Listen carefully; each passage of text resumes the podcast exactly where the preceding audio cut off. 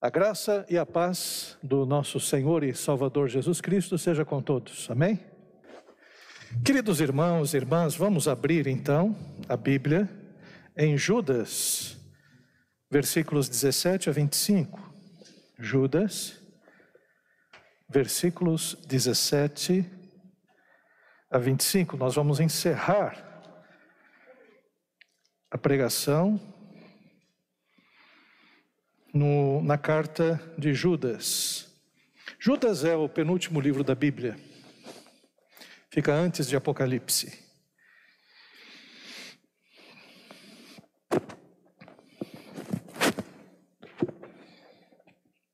Deixa eu me desvencilhar aqui da.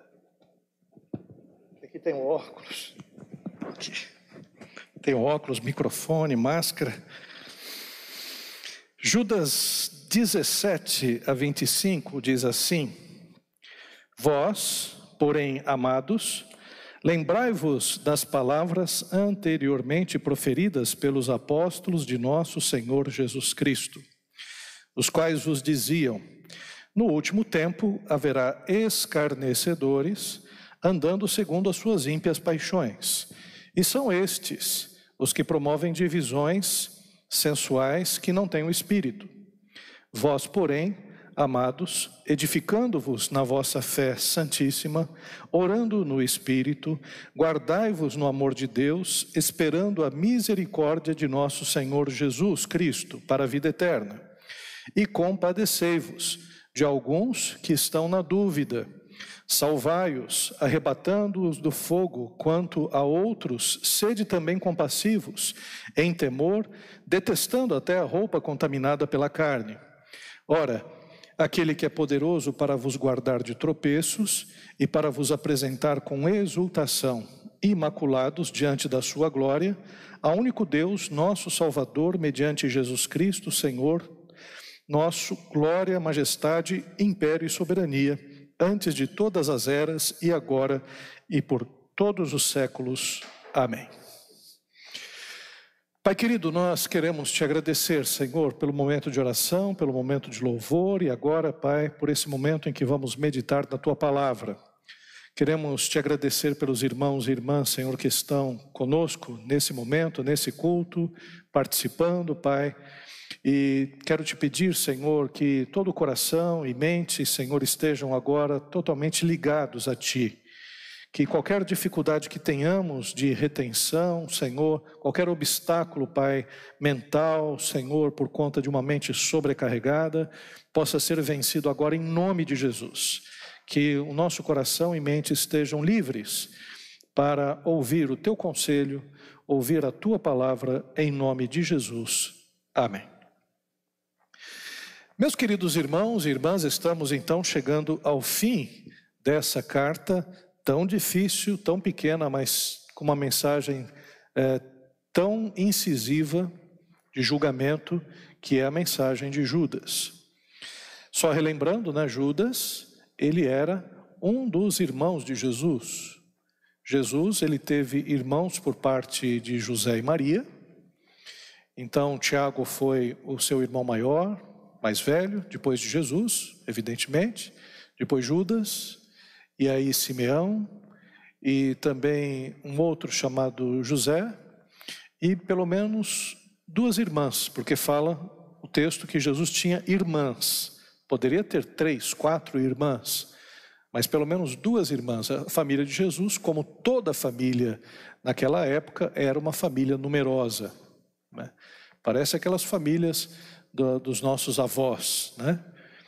Meu avô teve vários irmãos, minha avó também. Uh, a minha mãe teve seis irmãos. O meu pai também, por volta disso, acho que foram seis também. Então as famílias eram mais numerosas. Hoje não. Hoje, por conta da urbanidade, né? por causa da cidade e da vida complexa que nós temos, a gente tem menos filhos, né? A pessoa tem um filho e e, e fala graças a Deus. e isso é ruim porque as crianças ficam sozinhas, né? Mas o fato é que é, na época bíblica as famílias eram numerosas. E esse Judas aqui era irmão de Jesus. Hoje eu quero falar sobre um tema, a partir desse texto que nós lemos, que é prevenção numa época doentia, uma época doente. Eu não conheço ninguém que, em sã consciência, goste de realizar exames preventivos de saúde. Ninguém. Então, a gente deixa por último fazer exame de sangue, né? os exames que os médicos pedem, né? É, para saber como é que está a taxa de glicose, né? é, se há diabetes, é, se existe algum tipo de problema renal, né? Então ninguém gosta de fazer exames, ninguém gosta de fazer check-up, né, para ver como está o coração. A gente espera até os últimos momentos para ir no médico. A gente deseja que a dor passe sozinha. E quando aí não dá mais para segurar, então a gente vai no pronto-socorro e aí começa a tratar a doença. Dente, então, nem se fala. Dente, a gente deixa o dente cair para depois ir no dentista, para fazer a nossa terceira dentição. Né? A nossa terceira dentição é a dentadura. A primeira é o dente de leite. A segunda, o dente já depois da, dos, de seis, sete anos, né? São os dentes definitivos. E aí, por volta de um tempo que varia de pessoa para pessoa e também por conta da genética e também do bom trato aos dentes, aí os dentes vão caindo. Vão caindo por uma razão ou outra, uma cárie que vira um problema de canal, ou até mesmo uh, algum tipo de problema. Uh, eu estava comendo, não sei o que eu estava comendo e quebrou o dente da frente. Aí, aí, não tem jeito, você tem que procurar rapidamente o dentista, porque você fica muito feio né, sem o dente da frente. Né, parece aquelas fotos né, do Jeca Tatu, né, que não tinha o dente da frente. Então aí você tem que procurar, tem que fica desesperado, né? Quando um dente cai, mas o fato é que a gente não gosta de fazer saúde preventiva. E existe uma analogia muito importante no mundo espiritual, porque também no mundo espiritual há necessidade da gente se cuidar, de não buscar a Deus apenas quando as coisas estão ruins, quando os problemas se agigantam, é, porque nesses momentos, é claro que a gente deve sempre procurar a Deus, e procurar a Deus a gente, nos momentos difíceis a gente tem que fazer mesmo, mas quando nós estamos numa vida espiritual mais é, tranquila, equilibrada, é, conversar com Deus e buscar a Deus é, é, sempre, é sempre mais fácil. É mais fácil ouvir a voz de Deus, é mais fácil a gente poder é, se relacionar com o Senhor.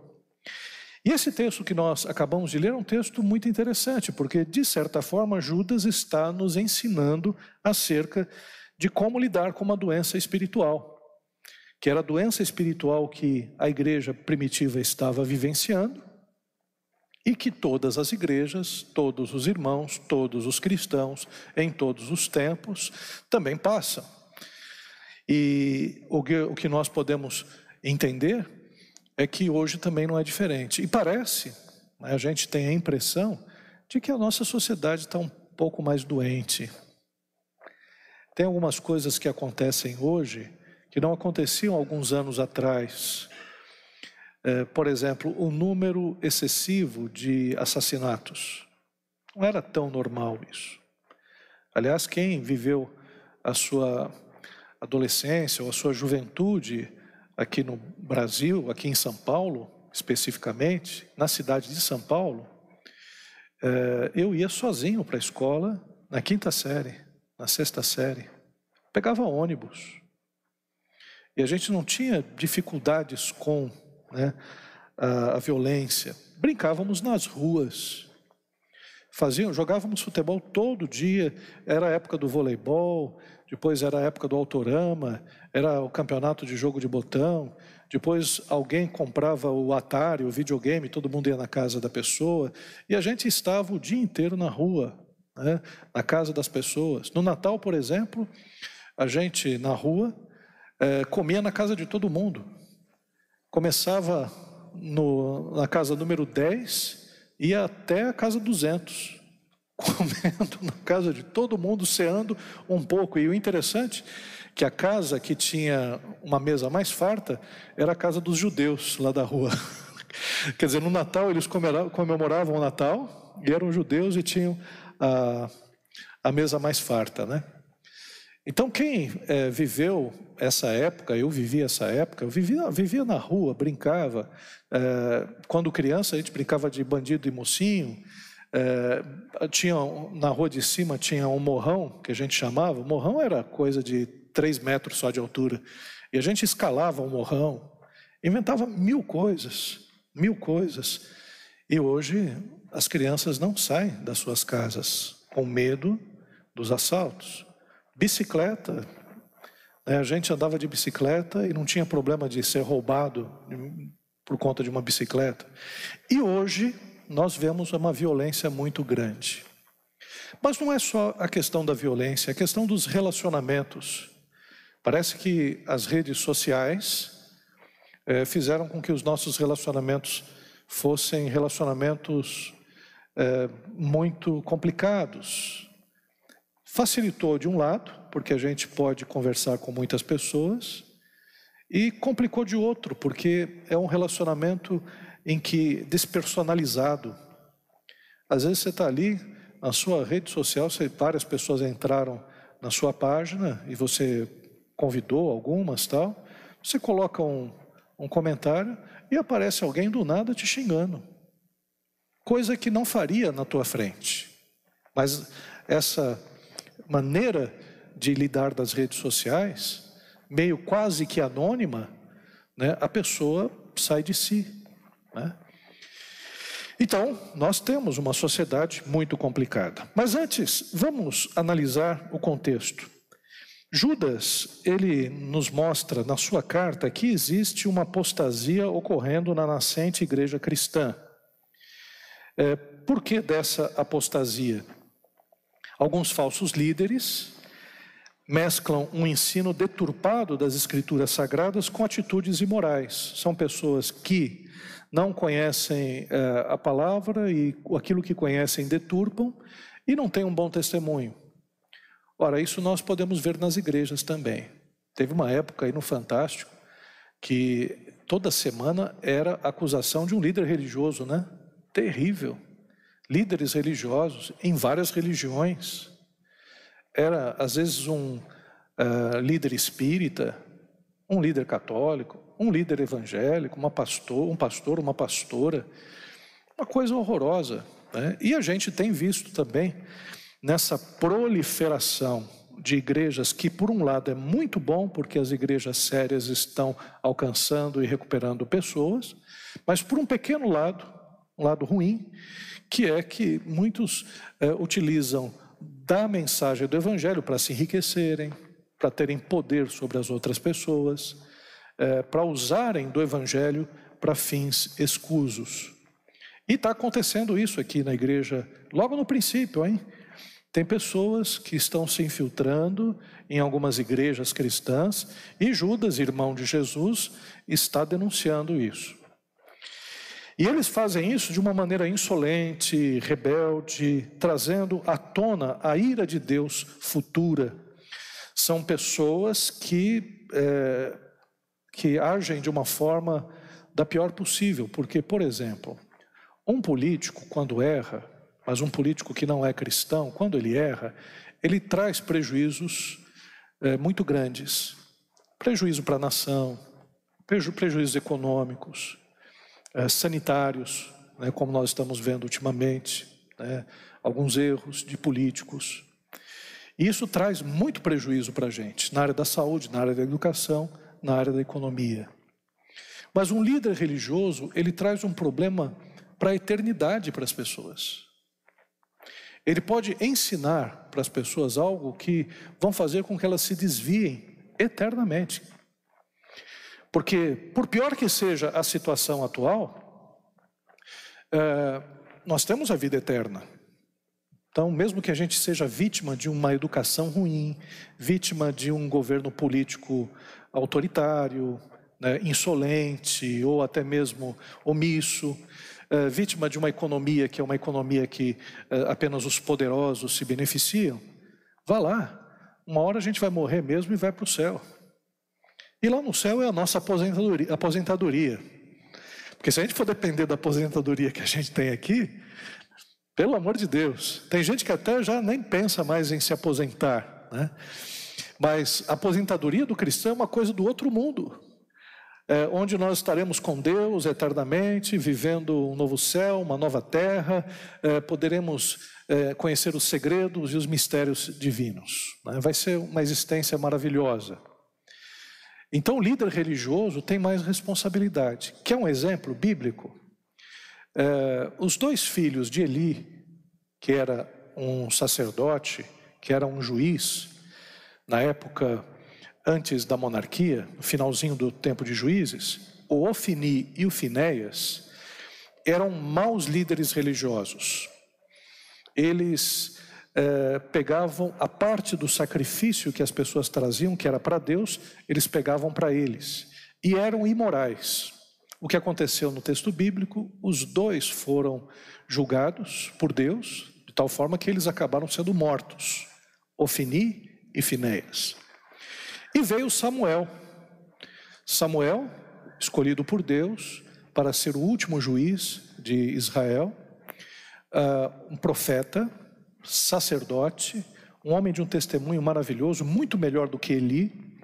Também os seus dois filhos, Joel e Abias, eles não eram, não serviam no templo, não serviam no tabernáculo, mas aceitavam suborno. O problema deles era político. Eles não foram mortos. Quer dizer, o juízo sobre Ofini e Finéias foi maior do que o juízo sobre os filhos de Samuel. Né? Então, por aí a gente percebe como é complicado. Esses líderes religiosos que deturpam a palavra de Deus e levam o povo a se desviar da palavra de Deus terão um juízo muito mais severo do que qualquer outro tipo de líder aqui nessa terra. Bom, o que esse texto que nós lemos nos ensina? Primeiro, existe uma inversão de valores na nossa sociedade. Judas, de uma maneira muito enfática, profetiza contra aqueles falsos cristãos e líderes que andavam de maneira arrogante e imoral. O que gera isso? Né? É, o texto revela que, diferentemente do senso comum, é necessário o incômodo da denúncia do que a omissão. E o texto é muito interessante porque eh, esses líderes e esses cristãos, parece que pelo contexto aqui, aquilo que a gente percebe nas entrelinhas dessa passagem, eles estavam eh, como que incomodados com a profecia de Judas porque achavam que Judas e os demais apóstolos, por exemplo, nesse tipo de mensagem dura, esse mensagem de correção, mensagem de juízo, estavam dividindo a igreja. E o que nós podemos perceber aqui em Judas, no versículo 19, diz: são estes que promovem divisões sensuais que não têm o espírito. Então, eles estavam trazendo problemas para a igreja. A denúncia era feita por Judas desses problemas que eles estavam promovendo. Mas para esses cristãos, o responsável pelo incômodo que estava havendo na igreja era Judas. Esse é um grande problema do nosso tempo. Porque nós não queremos ouvir nenhum tipo de correção. A sociedade, ela cada vez mais está diluindo a disciplina e a correção. Tanto é que nós estamos tendo mais jovens e adultos mimados, com problemas de relacionamento, desobediente aos seus pais, com problemas com a sua esposa e com o seu esposo, com dificuldade depois para assumir filhos, justamente por falta de correção. Antigamente, quando uma criança chegava com o boletim e lá estavam aquelas notas vermelhas, quem, bate, quem apanhava era ele. E o pai e a mãe né, a, a, a, aproveitavam esse momento para corrigir o menino e dizer: olha, não vai ter Natal, você não vai receber presente, você não passou de ano, ou você vai ter que recuperar essas notas, e por aí afora. Hoje, e eu sou professor, eu vivi isso, o pai vem reclamar com o professor. O pai não aceita que o professor, não aceita que a coordenação de uma escola critique o seu filho.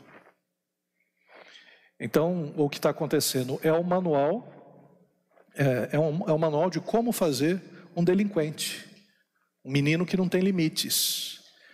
Quem, se a família não der limites, se a escola não trouxer limites, esse menino vai ter que ter limites com a polícia, vai ter limites com ou no emprego ou no trabalho, vai ser uma pessoa que vai perder muitos empregos, não vai parar em trabalho, não vai ser uma pessoa eh, disciplinada né, para ganhar o seu sustento e o sustento da sua família.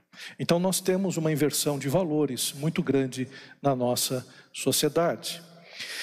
E também em relação à igreja, quando a igreja ela acolhe esse tipo de líder falso. Esse tipo de líder, por exemplo, ele começa a criticar aqueles verdadeiros profetas, como Judas, como os apóstolos, que estão né, acusando ou acusando-os de erros doutrinários. Olha, nós estamos vendo na internet muito disso. Tem pastor que deixou de ser pastor para ser coaching, fazendo um coaching espiritual, entre aspas. Tem é, falsas doutrinas que estão sendo semeadas a todo instante pela internet. Tem pessoas que, é, principalmente pessoas que criticam a igreja, que acham que dá para viver uma vida sem comunhão, sem estar juntos. Né? Uma pessoa que critica a igreja, dizendo que a igreja é uma invenção ou é uma instituição falida. Tem pessoas também que criticam valores cristãos, por exemplo, a Bíblia fala uma série de valores acerca de uma sexualidade sadia. E existem aqueles que cristãos, não estou dizendo pessoas que não seguem a Deus, mas cristãos que relativizam o pecado colocam aquilo que a Bíblia diz como pecado como apenas uma manifestação cultural da época. Então nós estamos vivendo tempos difíceis nas nossas comunidades e também eh, nas igrejas. E quando nós vemos Judas e os apóstolos, isso naquela época, quando eles se voltavam contra isso, a turma do deixa disso entrava. Não, que isso? Não pode ser tão duro com irmãozinho. Não pode ser tão duro. Olha, essa pessoa vai sair da igreja. Olha, essa pessoa vai embora se a gente chegar e disser alguma coisa acerca da sua do seu mau testemunho. Então existe um pensamento de acomodação da sociedade que está fazendo muito mal para as igrejas e fazendo muito mal para as pessoas. Por isso, pai, Mãe, corrija o seu filho no temor do Senhor. Apresente as Escrituras Sagradas desde o início, que ele possa ser orientado segundo os valores de Deus. Porque você sabe um lugar onde se lê muito a Bíblia? A penitenciária. Na penitenciária, as pessoas leem muito a Bíblia, mas depois de estragarem sua vida, depois de passarem por inúmeros crimes, Aí, lá nas escrituras, lá na, na cadeia, tem acesso à Bíblia, e existe também uma lei dizendo que se você lê tantos livros, isso vai também né, frequentar uma biblioteca ou estudar, você vai tendo uma, uh, uma comutação de pena, baixa mais uh, os anos que você ainda tem que, uh, tem que cumprir, e a pessoa vai lendo. E a Bíblia está na mão de, de todos os presidiários ali, da maioria deles.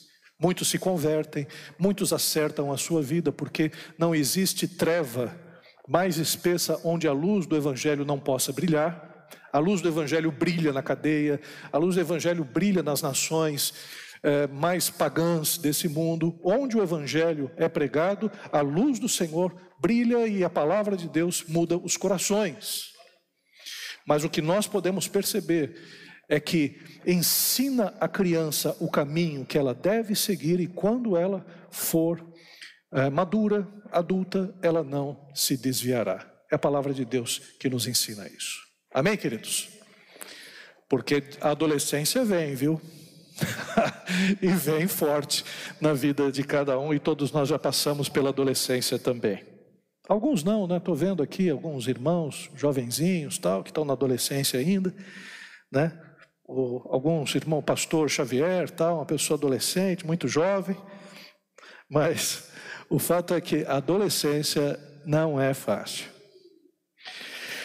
Outro aspecto que nós vemos nesse texto, para que a gente possa vencer todos esses problemas, eh, toda essa oposição, todos esses erros doutrinários que estão por aí, toda essa bagunça, esse caos das seitas. Tinha até um livro que chamava Caos das Seitas, o pastor Xavier deve conhecer né, esse livro.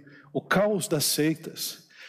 As várias igrejas cristãs também vários costumes que existem por aí, alguns costumes tenebrosos, horrorosos, absurdos, que não tem nada a ver com o Evangelho. Como é que a gente pode, então, é, ter um tratamento preventivo para que a gente se livre desse tipo de confusão doutrinária? E o tratamento é contínuo.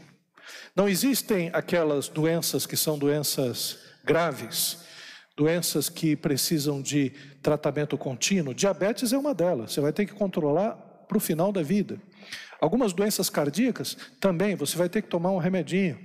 Alguns tipos de depressão também, você vai ter que tomar um remedinho da alegria durante muito tempo, né, para poder se livrar de, de um estado de tristeza. É, não tem alguns remédios assim? É, algumas vitaminas que, que, por exemplo, o pessoal da terceira idade tem que tomar também para manter né, as suas energias, as suas forças.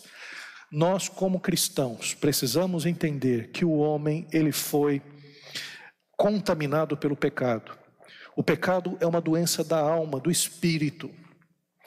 E essa doença do espírito a gente só vai ser livre dela, essa doença do pecado, quando o nosso corpo for glorificado e nós estivermos eh, nos céus de Deus, no paraíso celestial, a partir do paraíso celestial.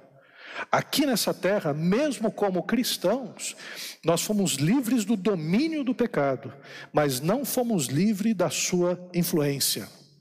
Então nós erramos, nós erramos, nós pecamos. Se eu é, pedisse para os irmãos levantarem a mão e perguntar assim: é, alguém pecou hoje? Se você chegar e fazer uma, uma boa análise do seu dia hoje, você vai perceber que você pecou. Ou em ações, ou levantou a voz para a esposa, para o esposo, é, ou foi omisso em relação a alguém no WhatsApp que precisava da tua ajuda, você simplesmente não fez nada, é, ou você ficou ressentido com alguma situação, ou você pensou alguma coisa que não deveria, é, assistiu alguma coisa que não deveria, é, viu alguma coisa que não deveria. Eu estou falando com cristãos, porque nós não estamos livres da influência do pecado. Então há necessidade de um tratamento constante na vida da gente. E como é que se dá esse tratamento, tratamento constante? Por aquilo que a gente chama, novamente, nós vamos repetir isso, de disciplinas espirituais. A primeira delas, o Judas ele diz, a fé santíssima. Quando ele está falando sobre a fé santíssima, ele diz sobre a nossa fé, ou a nossa confissão de fé, ou as nossas doutrinas cristãs que nós precisamos conhecer, o texto bíblico que nós devemos estudar. Nós somos o povo da Bíblia, Nós somos o povo que conhece a Deus pela sua revelação, que é a sua palavra, que nos revela a Jesus Cristo como Senhor e Salvador. Por isso, há de termos um cuidado em relação à Bíblia. Mas, pastor, eu sou muito desorganizado. Pastor, eu não sabia nem ler na escola, pastor. Pastor, eu não tenho nem o fundamental. Pastor, eu tenho dificuldade de chegar e, e compreender as coisas. Nunca fui um bom estudante. E quando se fala a respeito de ler livro, uh, os livros que eu leio são gibis, né? são, uh, são histórias em quadrinhos. E a Bíblia não tem uma figurinha, pastor. Não tem uma ilustração. E pior que isso, pastor, a Bíblia tem 66 livros, eu não li um livro na minha vida. Mas o fato é que há necessidade de ler a Bíblia.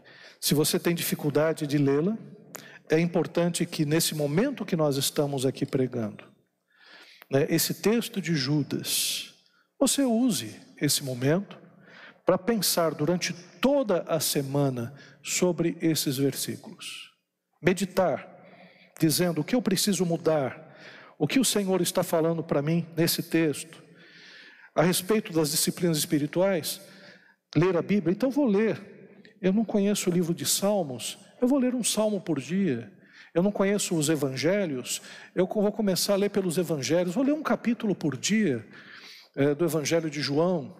Ou eu tenho dificuldade de ler, né, porque é, eu, a Bíblia tem uma linguagem meio difícil, tem palavras meio complicadas, então eu vou pegar um aplicativo no celular, um aplicativo em que a Bíblia ela é lida eu vou ouvir a Bíblia falada. E assim eu vou aprender acerca das Escrituras sagradas. Então, a necessidade de nós conhecermos a Bíblia e estudá-la. Segunda disciplina, orando no Espírito, a oração tem um poder sobrenatural. Pastor Xavier orou aqui à frente, orou pelas pessoas que estão aqui. Nós oramos por muitas pessoas e muitas pessoas foram curadas, muitas pessoas foram visitadas. E não somente nós oramos, mas várias outras igrejas, vários outros irmãos, outras famílias oraram pelas pessoas. E mesmo aquelas que porventura não foram curadas, você não sabe o que Deus fez na vida dessa pessoa, você não sabe a visitação que ela teve, você não sabe se Deus estava ali já falando no seu coração ou no seu momento de coma induzido. Tem pessoas que voltaram do coma induzido e tiveram revelações de Deus. Então, ah, quando nós oramos, nós invadimos o sobrenatural. Então, ore pelo seu filho, ore pela sua filha, ore pelos seus pais, ore pelos seus amigos, pelo seu esposo, pela sua esposa, porque a oração tem poder. É importante que nós usemos essa arma, que é uma arma poderosa. Ore pela sua vida. Então a oração é muito importante, porque a oração, além de nós é, intercedermos pelas pessoas, e diz a palavra de Deus que se houvessem dez justos em Sodoma e Gomorra, essas duas cidades não seriam subvertidas. Quer dizer, a oração de um justo pode muito em seus efeitos. Se as coisas ainda não estão piores nessa nação ou no mundo, é porque existem pessoas que são servas de Deus que estão orando. Então não se iluda com isso. Você não sabe muitas vezes a arma que você tem. A oração é fundamental na nossa vida. Outro aspecto, responder ao amor de Deus desejando cada vez mais. E aqui essa disciplina espiritual pode bem ser a disciplina da meditação, meditando no amor de Deus. Qual é a expressão do amor de Deus? Qual é a expressão máxima do amor de Deus para nós criaturas? Quem pode dizer qual é a expressão máxima desse amor que nos alcança? É a morte de Jesus Cristo na cruz do Calvário que Deus nos deu. Aliás, João 3,16 diz o seguinte: porque Deus amou o mundo de tal maneira que enviou seu Filho unigênito para que todo aquele que nele crê não pereça, mas tenha a vida eterna.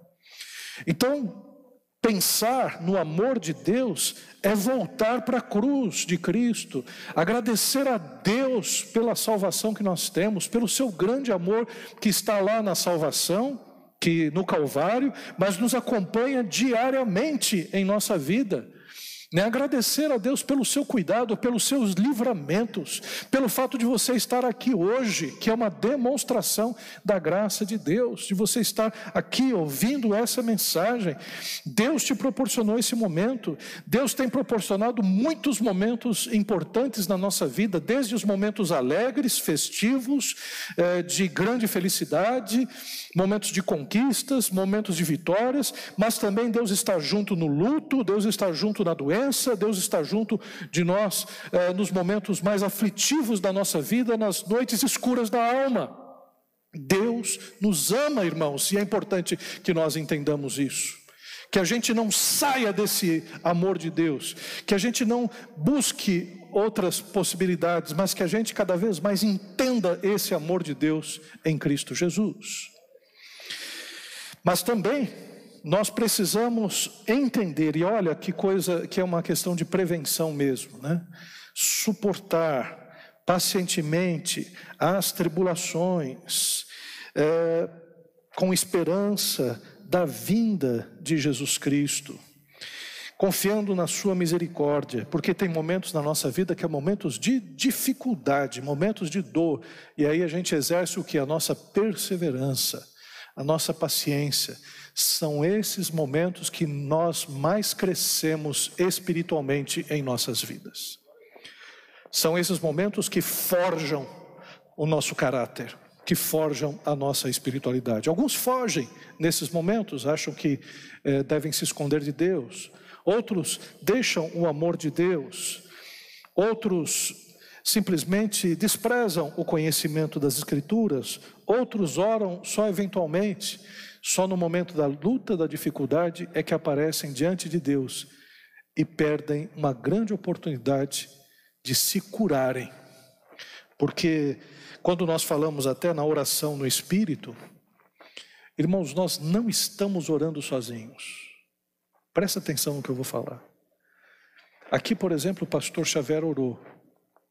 Ele orou, algumas pessoas até responderam, amém, né?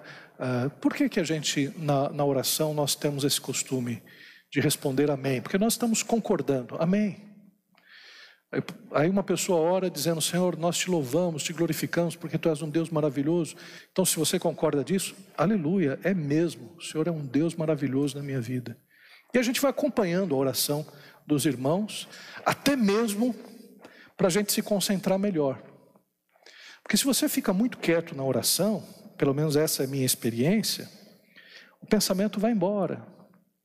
Né? A gente vai orando, aí está muito quietinho, né? A gente não presta muita atenção na oração e lembra, tem um boleto amanhã para pagar, das Casas Bahia. Aí você vai se entristecendo, né? Aí você lembra amanhã, amanhã, oh meu Deus, seis horas da manhã, tenho que acordar sete horas da manhã, eu tenho já uma pessoa que eu vou atender, que é terrível.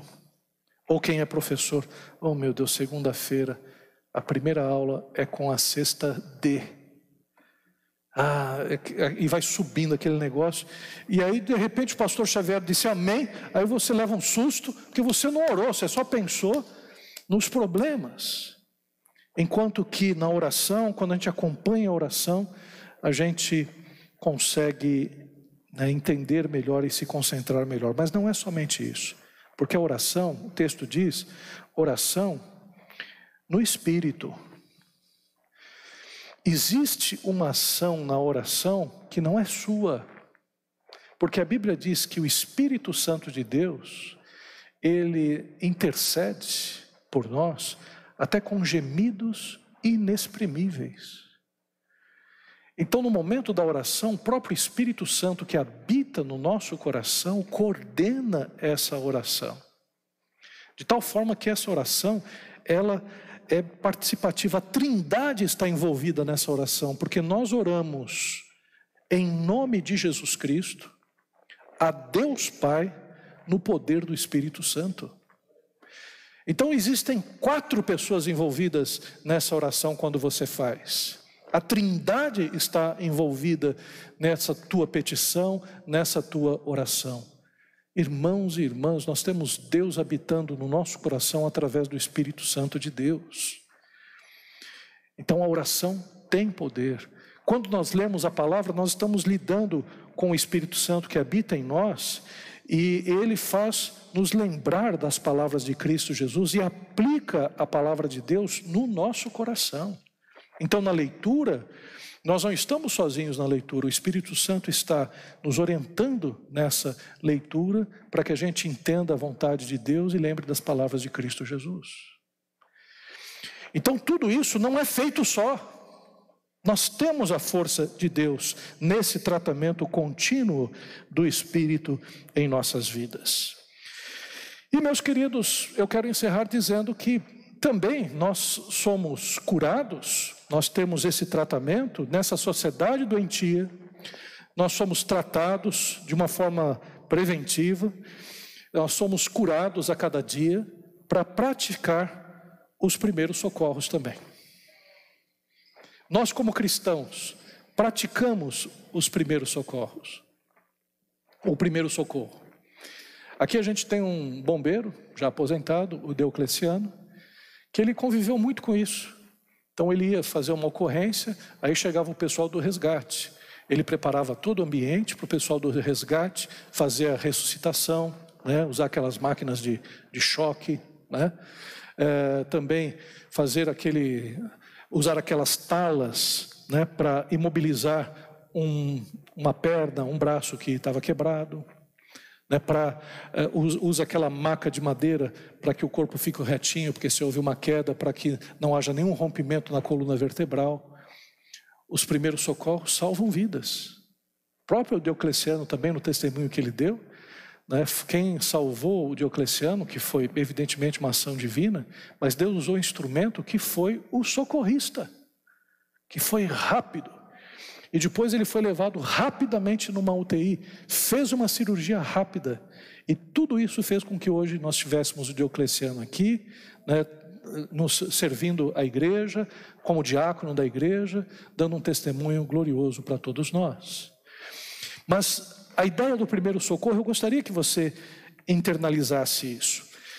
Porque a gente leu essa carta de Judas, depois eu vou pedir você que só pegou essa pregação, leia inteira ou até assista às outras pregações, a gente leu tudo na perspectiva dessas pessoas, falsos mestres, falsos líderes, o que eles estão fazendo de mal, os problemas que eles podem acarretar para a gente. Mas aqui tem uma virada, aqui tem um ponto de inflexão, que é justamente a maneira como nós devemos lidar agora com as pessoas influenciadas por falsos líderes cristãos que estão passando por problemas. É importante ter em mente que alguns estão na beira do precipício para serem resgatados. Aqueles que estão com dúvidas, olha o que o texto diz. Compadecei-vos de alguns que estão na dúvida. Então é para nós termos misericórdia e alcançarmos essas pessoas que estão na dúvida. Um desigrejado que simplesmente teve experiências ruins numa igreja tal, uma igreja problemática, que está criticando Deus e todos por causa dessa experiência, a gente tem que ter misericórdia dele. Uma pessoa que está uh, ouvindo outros, uh, outros, outras ideias e outros pensamentos, nós precisamos orar por essas pessoas e ajudá-las. Pedir ao Senhor que esse pensamento seja, seja uh, totalmente vencido pelo poder que há no Espírito Santo de Deus. É o resgate dessas pessoas que estão numa situação difícil de doença espiritual. Outros, o texto mostra, alguns estão nas chamas, salvai-os, arrebatando-os do fogo. Outros estão no fogo. Outros já estão praticamente no inferno das suas vidas né, longe de Deus, longe do caminho da salvação. E outros estão tão chafurdados nos seus pecados, tão afundados como um porco na lama. Né? A ideia de chafurdar É a ideia do porco que está lá no chiqueiro né, e está se afundando cada vez mais naquele cheiro horrível, naquele barro, naquele lodo fétido, né, e, e o cheiro está cada vez mais insuportável. E o texto diz: olha, esses que estão chafurdados no pecado, que guardam até as marcas do seu pecado no seu corpo, na sua carne, também são passíveis do, do socorro, do cuidado, que a gente possa né, resgatá-los. Então, meus irmãos, é daquele que é o doente, que admite a sua doença, que ajuda os outros doentes. É o médico ferido. Nós somos os médicos feridos pelo, pela própria doença do pecado, mas que está tratada que tem cicatrizes, que a gente já está resolvendo em Cristo Jesus. Cristo resolveu já na cruz do Calvário por nós, e nós estamos nele. E por isso podemos levar a cura para aquelas pessoas que estão né, chafurdadas na lama do pecado. E eu quero encerrar dizendo o seguinte: nós podemos confiar no bom médico do Espírito, porque esse texto ele termina com uma doxologia, com louvor. Diz assim: Ora, aquele que é poderoso para vos guardar de tropeços. Opa! Nessa caminhada e nessa jornada cristã, Deus evita que a gente tropece. Então, a gente está vivendo a nossa vida cristã, buscando a Deus em oração, através da palavra, com uma fé na Sua misericórdia, no Seu amor. E a gente está caminhando e vem uma pedra de tropeço. Uma pedra de tropeço para te derrubar.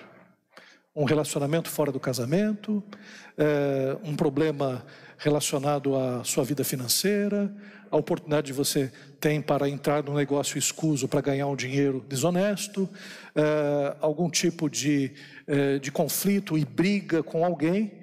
Aí Deus, Ele tira aquela pedra de tropeço, afasta, te permite que você passe sem que haja nenhum tipo de eh, contato com este problema e essa dificuldade. Deus está nos livrando constantemente de pedras de tropeços. Deus está mantendo a nossa fé firme. Ele nos guarda de tropeçar. Quer dizer, Deus não apenas levanta o caído, Deus nos guarda de tropeçar. E nós podemos confiar no, no, cuidado de Deus ao manter a nossa caminhada de fé em marcha sem tropeços. E também perceber que essa jornada é uma jornada irrepreensível, como diz o texto, e também uma jornada de alegria. Então nós podemos ir adiante, exultando, nos alegrando no Senhor, porque Irmãos, ser cristão é muito bom. Pelo amor de Deus, como é bom. Como é bom. Algumas pessoas dizem: ah, não, sei lá, eu vou para a igreja, é da igreja do não pode. Né? Ah, igreja não posso fazer muito isso, vou deixar de fazer isso, aquilo, aquilo outro, porque agora estou na igreja. Pelo amor de Deus, meus irmãos, que pensamento tolo. Uh, existe uma expressão que a gente falou, acho que de manhã, a respeito da, uh, da lei da liberdade. Eu esqueci, podia ter até trabalhado bem essa questão de Tiago, né? a lei da liberdade. A gente pensa, ó, se é lei, não é liberdade. Se eu tenho que fazer um monte de coisa, eu não sou livre.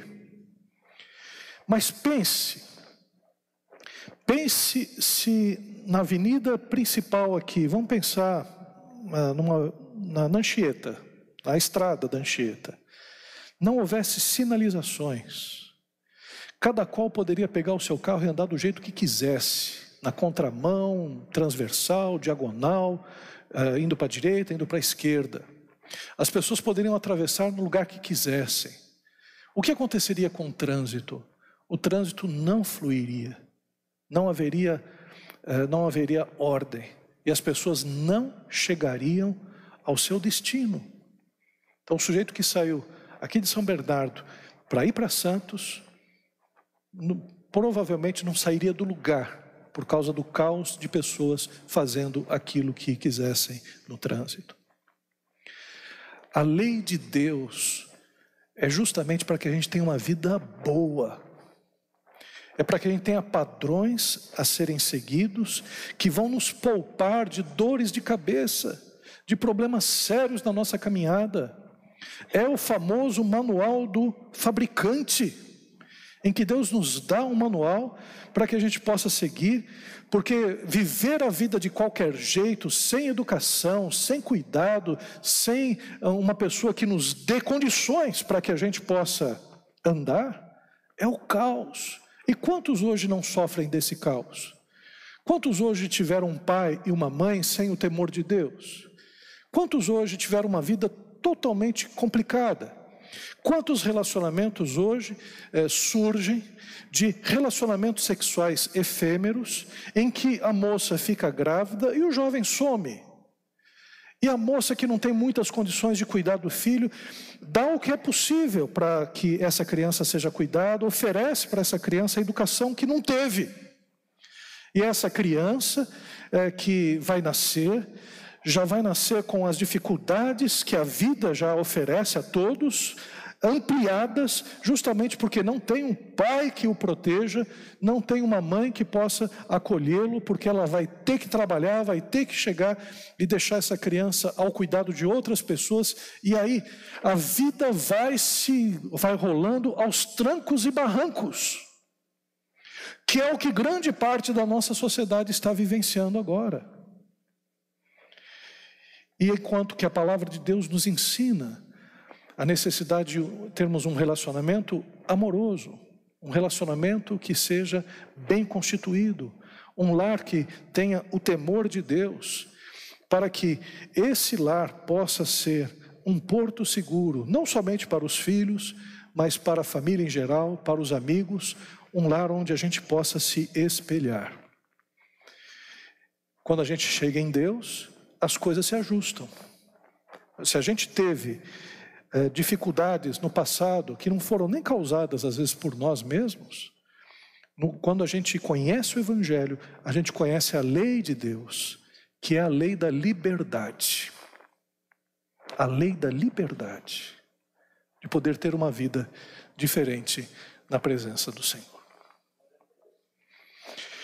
Meus queridos, eu estou encerrando e dizendo que ao bom médico do Espírito Santo, ao, ou ao bom médico do nosso espírito, que é Deus, Deus Trino, Deus Pai, Deus Filho, Deus Espírito Santo, que haja sempre o desejo de louvá-lo e de bendizê-lo.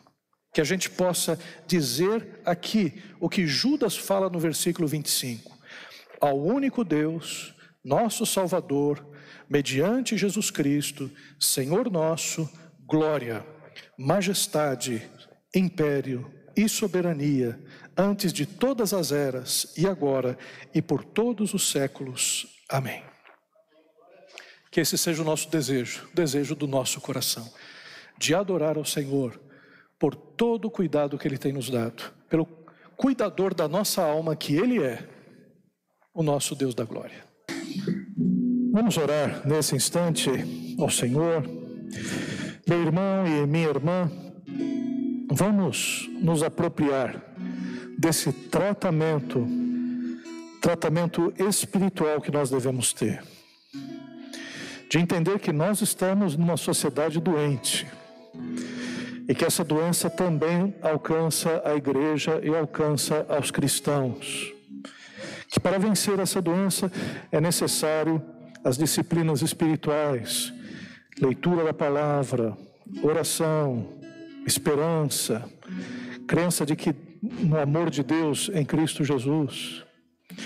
Que é necessário também a gente não só prestar atenção nos nossos problemas, mas ajudar os outros que estão à beira do precipício, das pessoas que estão enfermas terminalmente por causa do pecado, pessoas que estão na dúvida, pessoas que estão chamuscadas com as chamas do inferno, pessoas que estão chafurdadas no lodo do pecado. Que nós tenhamos misericórdia de Deus também. Vamos orar desse momento. Oh Pai, Pai querido, nós queremos primeiramente te agradecer pelo teu cuidado para conosco, Senhor. Queremos te agradecer, ó Pai, porque tu tens sido um Deus gracioso, misericordioso, bondoso, um Deus que tem nos evitado, Senhor, fazer tropeçar, Senhor. Nós queremos te agradecer, ó Pai, porque tu és Deus que tem nos amparado, Senhor, em todos os momentos da nossa vida. E se hoje estamos em pé, é porque tu tens nos sustentado, Senhor. Glórias ao teu santo nome. E Pai querido, nós queremos te pedir agora, Senhor, e nos comprometer, Senhor, a buscar cada vez mais a Ti, ter uma vida, Senhor, de oração, uma vida, Senhor, de busca, Senhor, a Ti. Pai, que tenhamos, Senhor, uma vida, Senhor, queremos ter, Senhor, uma vida de maior comunhão contigo, que não seja uma comunhão apenas expressas nos cultos de domingo, Senhor, mas uma comunhão diária, de oração, de leitura da tua palavra. E, Pai querido, ao mesmo tempo nós queremos orar. Orar pelas pessoas que estão ao nosso derredor, ó Pai. Algumas delas estão muito enfermas espiritualmente, Senhor. Algumas estão caindo no precipício, Senhor. E nos dá força, Senhor, sabedoria, graça, Senhor, para através da mensagem de salvação alcançar, Senhor, essas pessoas que estão enfermas por causa do pecado, Senhor. Pai querido, dá-nos condições, Senhor, de vivermos uma vida sadia, Senhor. Não permita, Senhor, que aqui hajam cristãos, Senhor, que estão eh, claudicando na sua fé cristã, que estão, Senhor, não estão se desenvolvendo, Senhor, espiritualmente, mas que todos aqui, Senhor, possamos atingir maturidade cristã, Senhor, e viver uma vida, Senhor, de alegria, uma vida de propósito, Senhor, uma vida, Senhor, onde a tua vocação, Senhor, é vivenciada plenamente em cada coração, Senhor. Faz isso, Pai. E, Pai amado, leva-nos em paz para os nossos lares, para as nossas casas.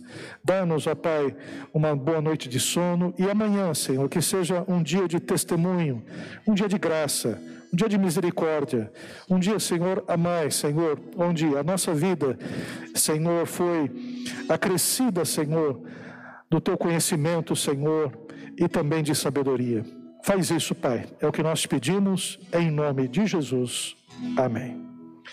Que a graça do nosso Senhor Jesus, o amor de Deus, o nosso Pai, a comunhão e a consolação do Espírito Santo seja com todos nós e com todo o povo de Deus, agora e para sempre. Amém. Que Deus abençoe a todos, um grande abraço. Esses nossos amigos e amigas né, que estão nos visitando hoje, Deus abençoe a vida de vocês, né, que a graça de Deus esteja sobre a vida de vocês e da casa de vocês também. Que Deus abençoe a todos.